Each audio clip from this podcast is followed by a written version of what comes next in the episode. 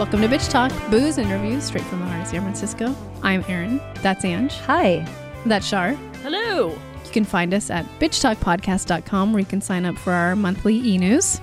For behind the scenes videos and two minute clips of our interviews, head to our YouTube channel and subscribe. You can find us every other Thursday morning at 9:30 a.m. at bff.fm. And if you like what you hear, rate and subscribe wherever you listen to podcasts. For the love of God, do it. It really helps.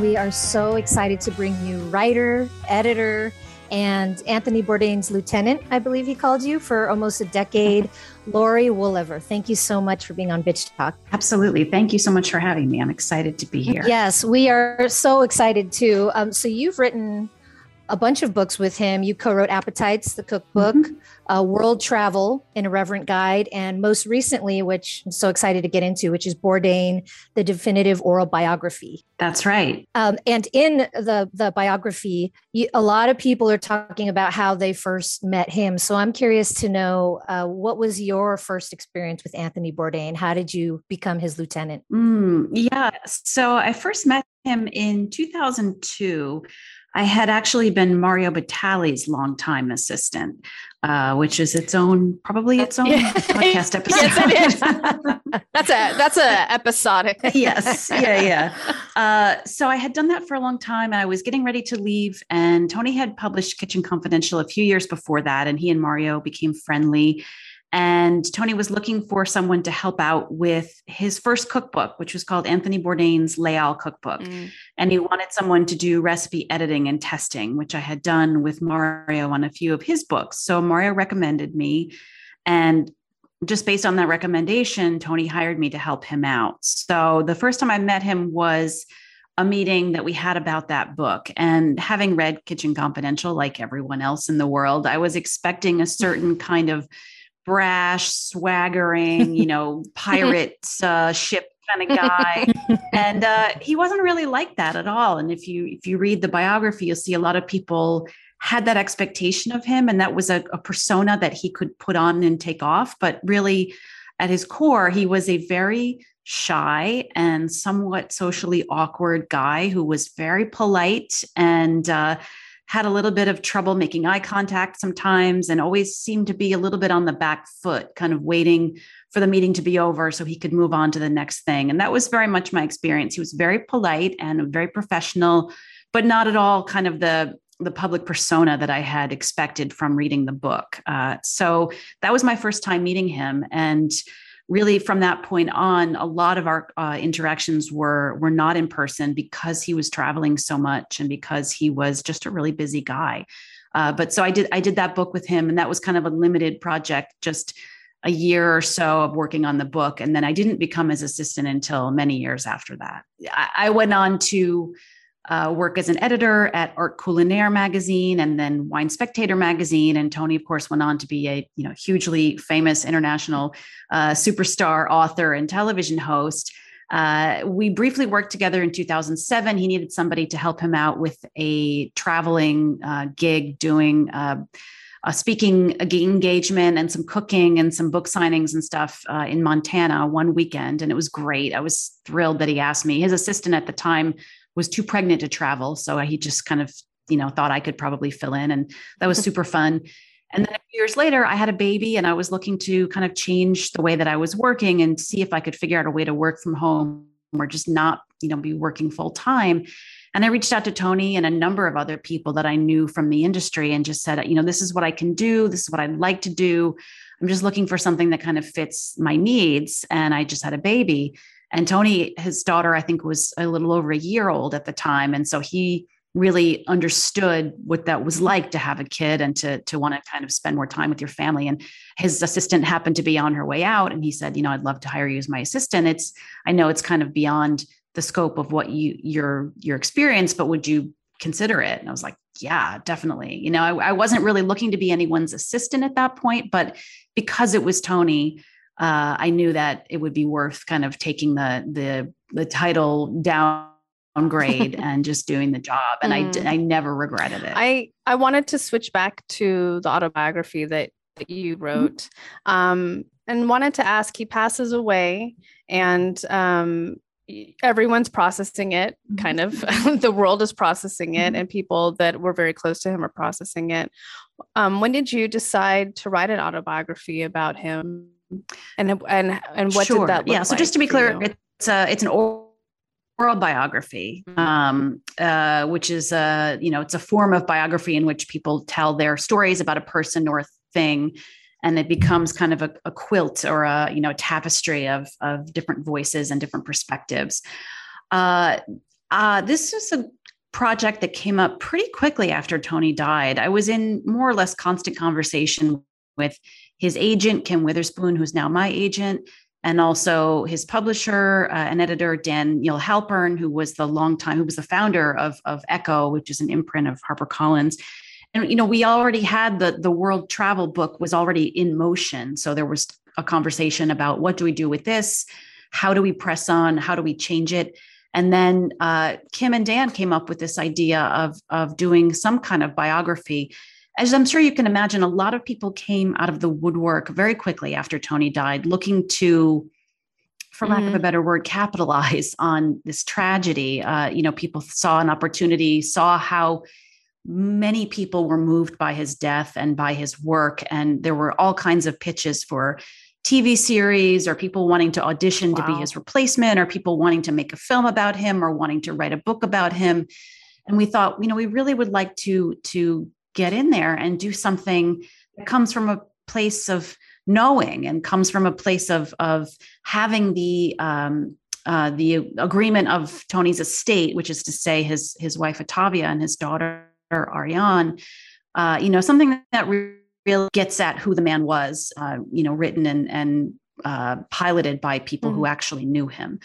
So the idea of the oral biography came up as a way to, to do that. Uh, you know, a, traditional biography is something that is so deeply redone that it could take, you know, five to 10 years. And we didn't want to wait that long. That isn't, I, I really respect people who do traditional biographies. That's not something I've ever done. And I, I mean, I'm sure I could do it, but it was for me it was much more rewarding to do this this format of the oral biography. I got to spend so much time with other people who missed tony who were so devastated by this loss and who had really interesting and sometimes really funny stories to tell about him and insights and things i never knew about him. Um, i got to meet people that i didn't even know existed that were part of uh, you know his world uh, from from way way back. And uh, and just it was it, for me it was hugely cathartic and the hope was that uh, that that the final product would also hopefully be cathartic for people who who were so impacted by his death and and hopefully will answer some of the questions that people have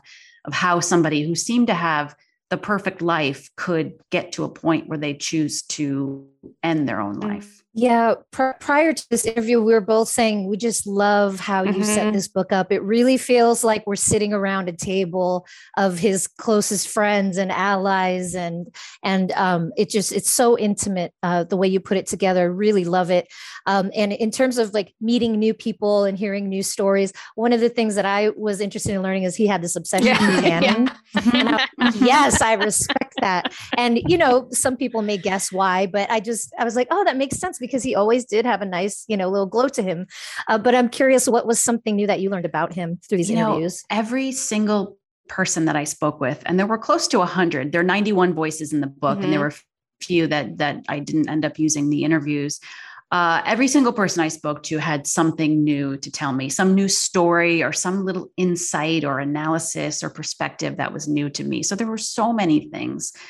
Uh, you know, the, uh, one of the biggest things that was really surprising to me, but now makes all the sense in the world is that he had this deep, deep ambivalence about being on television. From the beginning, there was this sense that uh, television's kind of a necessary evil. And, you know, I want to do everything I can to kind of grab the brass ring and television it looks like it's going to be a part of that. So I'll, I'll give it a chance. But there was from the beginning all the way through the end, there was this real ambivalence about being on camera, about being that guy uh, in some ways about becoming the thing that he had railed against when he wrote Kitchen Confidential. You know, these chefs that leave the kitchen and go on television and cultivate this persona. He was never truly comfortable with that, and which I think honestly made for the best television. You know that that little bit of tension and discomfort and and uh, fourth wall breaking, where he would acknowledge the weirdness of of being that guy. Uh, so that was those were insights that I got from a number of people, including his editor Karen Rinaldi, who who was the the commissioning commissioning editor for Kitchen Confidential, and a lot of his uh, television production partners. Uh, so it's that was a, that was a big thing, which now again it's like oh, of course you know of course mm-hmm. that's that's who he was you know the tanning thing was a funny little uh, a bit of a bit of of humor that you know it was kind of a through line. I mean, his brother talked about it, and his uh, kitchen colleagues from the 1980s, and then his first wife Nancy said she knew that things maybe weren't so great with him when she saw that he had kind of let his tan go. Mm-hmm. That's huge. so, I felt that yeah, level. Yes. Yeah. there were some great stories. Um, one of his uh, directors, Alex Lowry, tells this great story about being in, I, I think it was Prague, uh, uh, or maybe it was Budapest, uh, someplace in, in Eastern Europe where Tony was just not having a good time. And something, I won't spoil it, but something really funny happens with a dog that kind of breaks the tension and makes him realize he's being ridiculous uh, you know, there are a million little stories like that. All of the people that spent time traveling with him on the road have have great stories of uh, of you know funny little moments, and in some cases, really poignant, heartbreaking moments uh, on the road with him. Uh, you know, his daughter Ariane, who was 12 when I interviewed him, and she's mm. 14 now, just had some uh, really um, lovely memories of him that she shared. Uh, you know, some things I knew and some things I didn't about how they would spend their downtime. And I think people have this misconception that Tony was constantly living that on camera life where he couldn't just go on vacation to a normal place and have a normal room service hamburger and watch HBO, you know, that he was constantly chasing that special bowl of noodles or that very you know far flung experience. And uh, you know when you when you um, read the things that his daughter said he actually craved that kind of normal fun family stuff that just was about being together and having a good time not about uh, doing something so that you could write about it or talk about it on camera later so that was really moving and, and, and a lovely thing to, to learn as well. You know, we talk about grief a lot on the show. I mean, it's mm-hmm. just a constant, right? And as you get older in life, it's just, it's here. Mm-hmm. Um, and we've been through a hell of a mm-hmm. time in the last mm-hmm. two years now, very uh, grieving a lot. Um, I wanted to know while you're writing this book and also finishing World mm-hmm. Travel, were there times that your grief was like i can't do this today i can't go there and i just Absolutely. need a day you know especially at the beginning and especially with world travel uh, it was extremely difficult to get back to that work and i just couldn't quite get myself to do it i couldn't quite wrap my mind around the the scope of the project and also just how I'm supposed to make this fun, lighthearted, funny, informative book that that encompasses, you know, all of Tony's travel when Tony's not here anymore. You know, and we had meant for him to write a bunch of original essays and you know fortunately i got to sit down with him before he died and go through and kind of create a, bo- a blueprint for that book so i had that and i still have that conversation on mm. tape and i have the transcript and that's what i worked with but it was very, very lonely because, you know, that was the kind of book where it was going to be the two of us really spending a lot of time together, fleshing it out. And then it was just me. Uh, so I did, I, you know, basically the summer after he died, I, I really did uh, the bare minimum of work, just kind of would look at the notes every once in a while and kind of move things around on a page. And I did have a tough conversation with with Kim Witherspoon, our agent, and said, like, I don't, I'm not sure I can do this, you know, and she sort of gave me an out, but she also gave me a little bit of, uh, I wouldn't say tough love, but you know, she said, okay, well, if you really feel that way, we can go down that path, but this is what it's going to mean. And you know, and I had already gotten my advance, mm, you know, right. so it's like, do I want to? Don't want to give it back. Want to give that money back.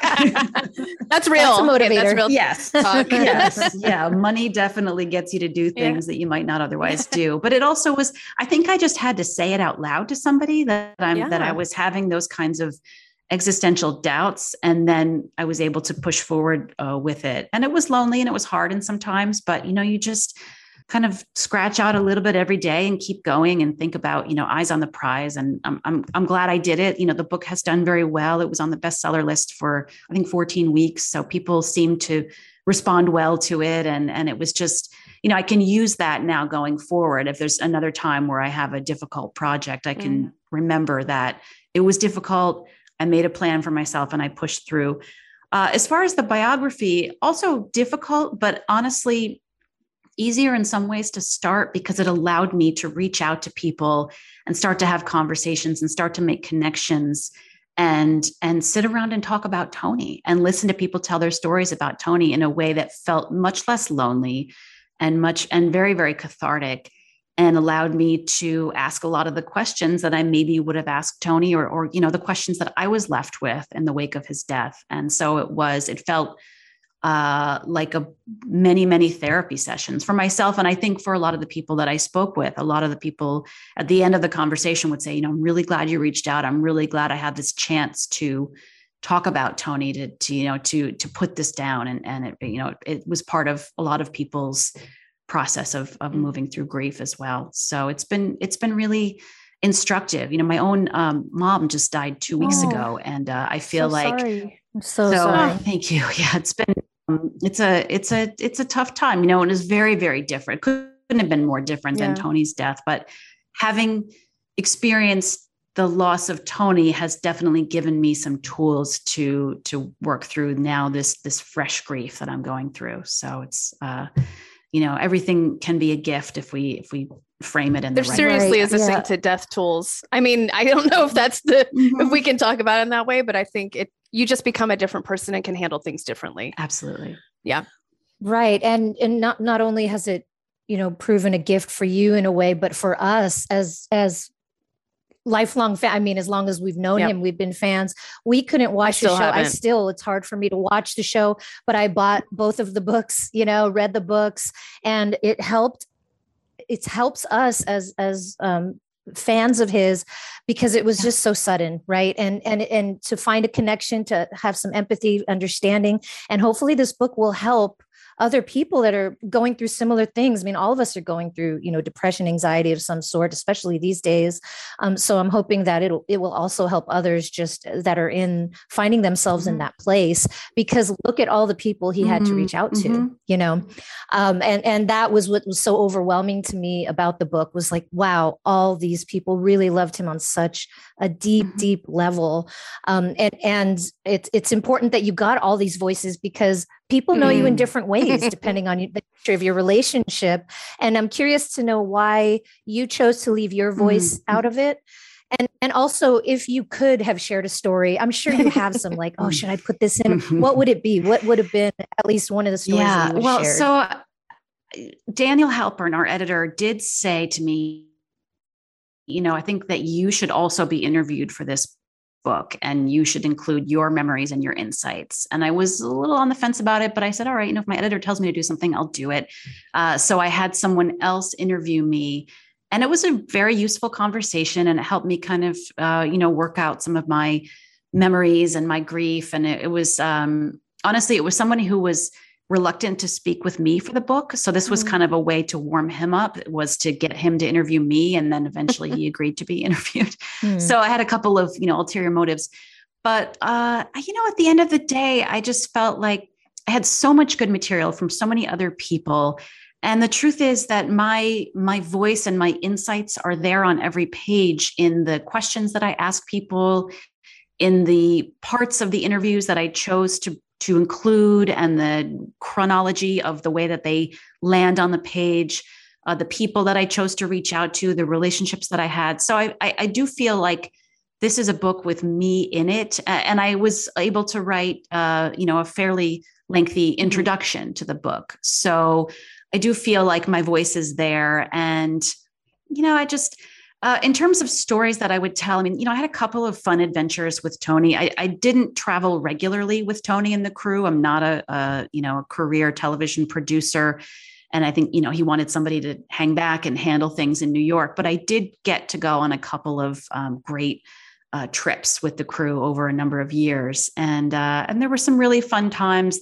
One of the most, there were a couple of really great ones train from Kanazawa uh, in Japan, mm which is kind of on the northwest part of the main island, uh, over to Tokyo one day. And uh, we were changing locations. The crew was taking vans across the island because they had all their equipment. And Tony and I took the uh, Shinkansen, the bullet, tra- bullet train.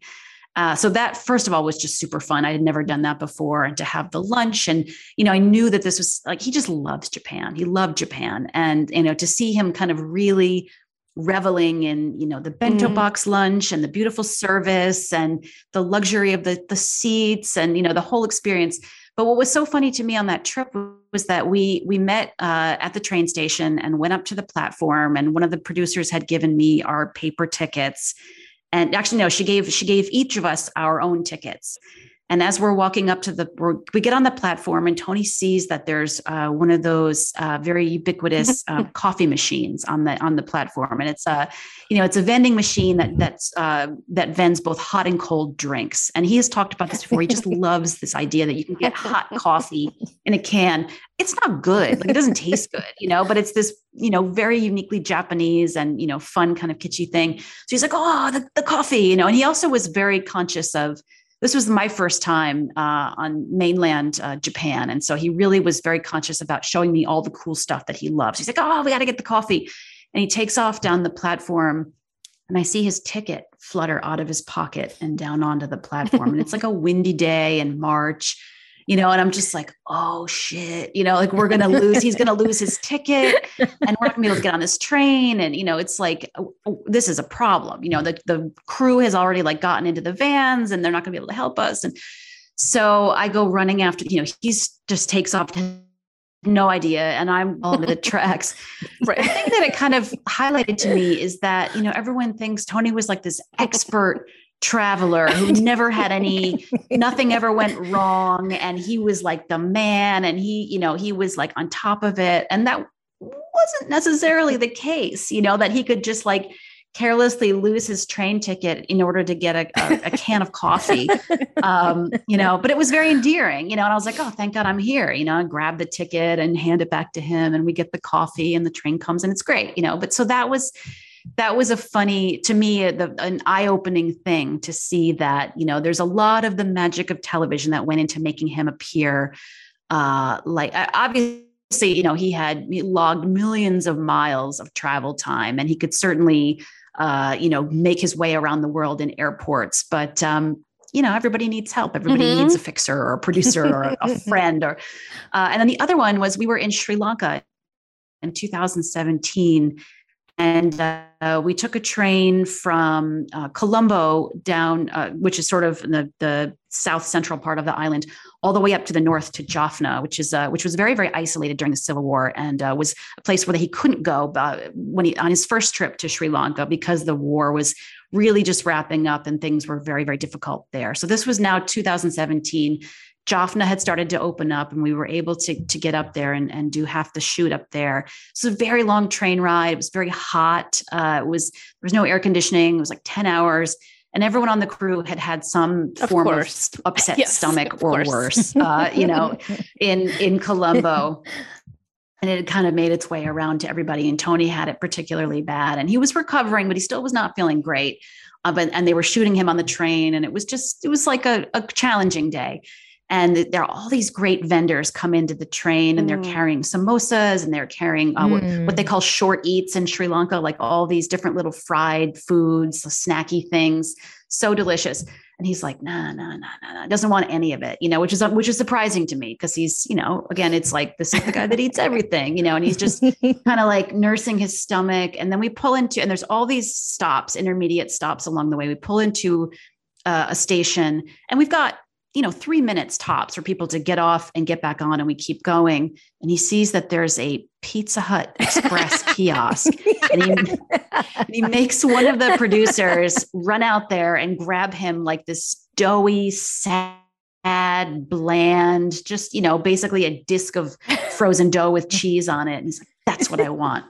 So it was so funny to me that it was like, you know, you could be in this really interesting part of the world with really interesting food, but mm. sometimes you want what you mm. want, you know. And again, yes. there's this idea that that he's constantly getting, you know, the most interesting and unusual thing. And it's like even Anthony Bourdain sometimes just wants like a sad personal pan pizza. Sorry. So relatable. Very relatable. Very um, oh. We're gonna wrap up in just a minute, but I wanted to ask you, what do you miss most mm. about Anthony Bourdain? God, you know, so much. Uh, you know, I, I think that this the sense of even though he could be deeply, deeply cynical, and you know, you read ten words that he's written, and you can see that but that he still maintained this unbelievable enthusiasm and kind of wide-eyed uh, look at the world, that he had this, you know, beautiful romantic sense of things. And when he loved something, he just loved it unconditionally. And that was such a, such a beautiful example to be around, you know, and it really, um, you know, there, I, I think that, uh, you know, I miss that a lot. I just, I just miss that he could get excited about, you know, sometimes like the dumbest things. Like he was really into um, breakfast cereal, you know, and he could sort sort of it sort of snap you out of a, your own cynicism and your own kind of grief or whatever. And you'd be like yeah you know breakfast cereal is amazing you know whatever it was. I really really miss that. He was so interested in um, medical oddities and he collected like weird uh, old medical uh, victorian medical tools and he was always reading about this stuff. Uh, and he wrote a book about about typhoid mm. called Typhoid Mary. It was about this uh, notorious cook Mary Mallon who um, had infected a lot of people in New York with typhoid in the in the late 1800s, early 1900s. And he was really fascinated by her. So it's so heartbreaking to me. I mean, obviously the pandemic is a horrible thing that has mm-hmm. impacted mm-hmm. the world in, in, in many many terrible ways. But I think God, Tony would be so interested in the fact that we were living through a global pandemic. He would have, you know, all of the research he did for this book and all of his just interest in the way these things manifest around the world. I, I, you know, I have dreams mm-hmm. about him all the time that he comes back and it was just a misunderstanding or he just took, went off the grid for a few years. And I always am like, God, I wish I could be like the person that gets to tell him, like, dude, we're having a global pandemic, you know? Because I think, and I think also because he was this dude was not afraid of needles. I mean, obviously, yeah. you know, he had like mm-hmm. a pretty active heroin habit in the 80s. And then, you know, lots and lots of, of travel uh, uh, medicine that he had to, to take in order to travel around the world. His vaccine card was several mm-hmm. pages, you know? Right. So I think that he might have been able to bridge the gap for people who feel you know unsure about vaccines he might have been able to in a in a hopefully a, a nonpartisan non-divisive way say like look man it's just a needle or you know these are the these are look at all the vaccines i've had to take just to be able to go to all these cool places. Mm-hmm. and you know, i just miss that that he had this way of uh of sitting down with people that he might not agree with but but hearing them out and having a conversation. And i think that's something that is you know it's we're very polarized right now and and uh you know it, it's tough. And you know not to say he didn't have his strong opinions and he didn't you know stand on the side of, of righteous causes but he, he was he had a way of appealing to people that didn't necessarily agree with him that's such a good. And I was saying that too is like, I've had a vaccine passport since I first started traveling. And all mm-hmm. of a sudden mm-hmm. you're acting like it's this huge deal when, mm-hmm. it, you know, we've all had them for forever since the mm-hmm. beginning of time. Anyway, yeah, it's such a good point. Thank you so much, Laurie, for for these books, for these stories, mm-hmm. and for bring, for bringing us just some sort of solace and some kind of peace with just our love for him. I mean, I don't know if you know, but we did a two part Bourdain pub crawl uh, oh, wow. throughout San Francisco, just going to some of his favorite places. We talk about him often, mm-hmm. I think, still to this day. So we were just really excited to have you on and just hear hear your stories. So thank you for your work. And uh, again, we've been speaking to writer, editor, and Anthony Bourdain's lieutenant of uh, almost 10 years, uh, Laurie Woolever. It was really an honor. Thank you. Oh, thank you guys so much. It was really great to be here.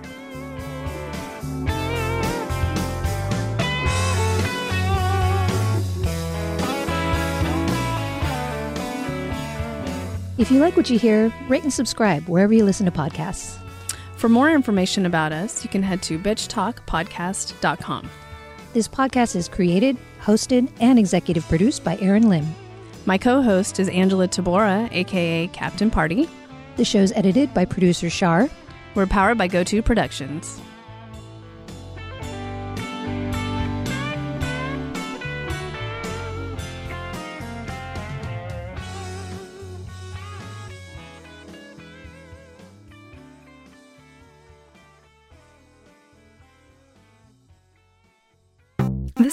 Podcast is a proud member of the BFF.FM podcast network.